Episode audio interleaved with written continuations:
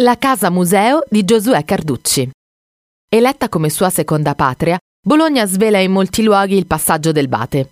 Per ripercorrere le sue tracce è necessario partire da quella libreria Zanichelli sotto il portico del Pavaglione, che per il poeta fu, più che un ufficio dove lavorare, un punto di riferimento. In via Zamboni 33, sede dell'università, esiste un'aula Carducci a ricordo delle lezioni di letteratura italiana del professore.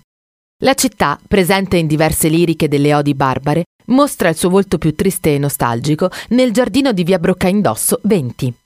Qui si affacciava la casa in cui visse tra il 1861 e il 1876 e in cui vide morire il figlioletto Dante di appena tre anni. Il giardino c'è ancora e anche il verde melograno a cui il bimbo tendeva la pargoletta mano. E poi c'è la storica dimora divenuta Casa Carducci con museo e giardino memoriale. Dal 1890 e fino alla morte avvenuta nel 1907, Giosuè abitò in una chiesetta sconsacrata adibita a civile abitazione che si affaccia sull'attuale piazza Carducci.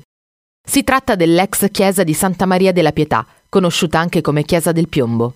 L'ultimo luogo carducciano è in Certosa, dove subito dopo l'entrata del meloncello del cimitero si trova la tomba monumentale, in sobrio marmo scuro, di questo bolognese d'adozione.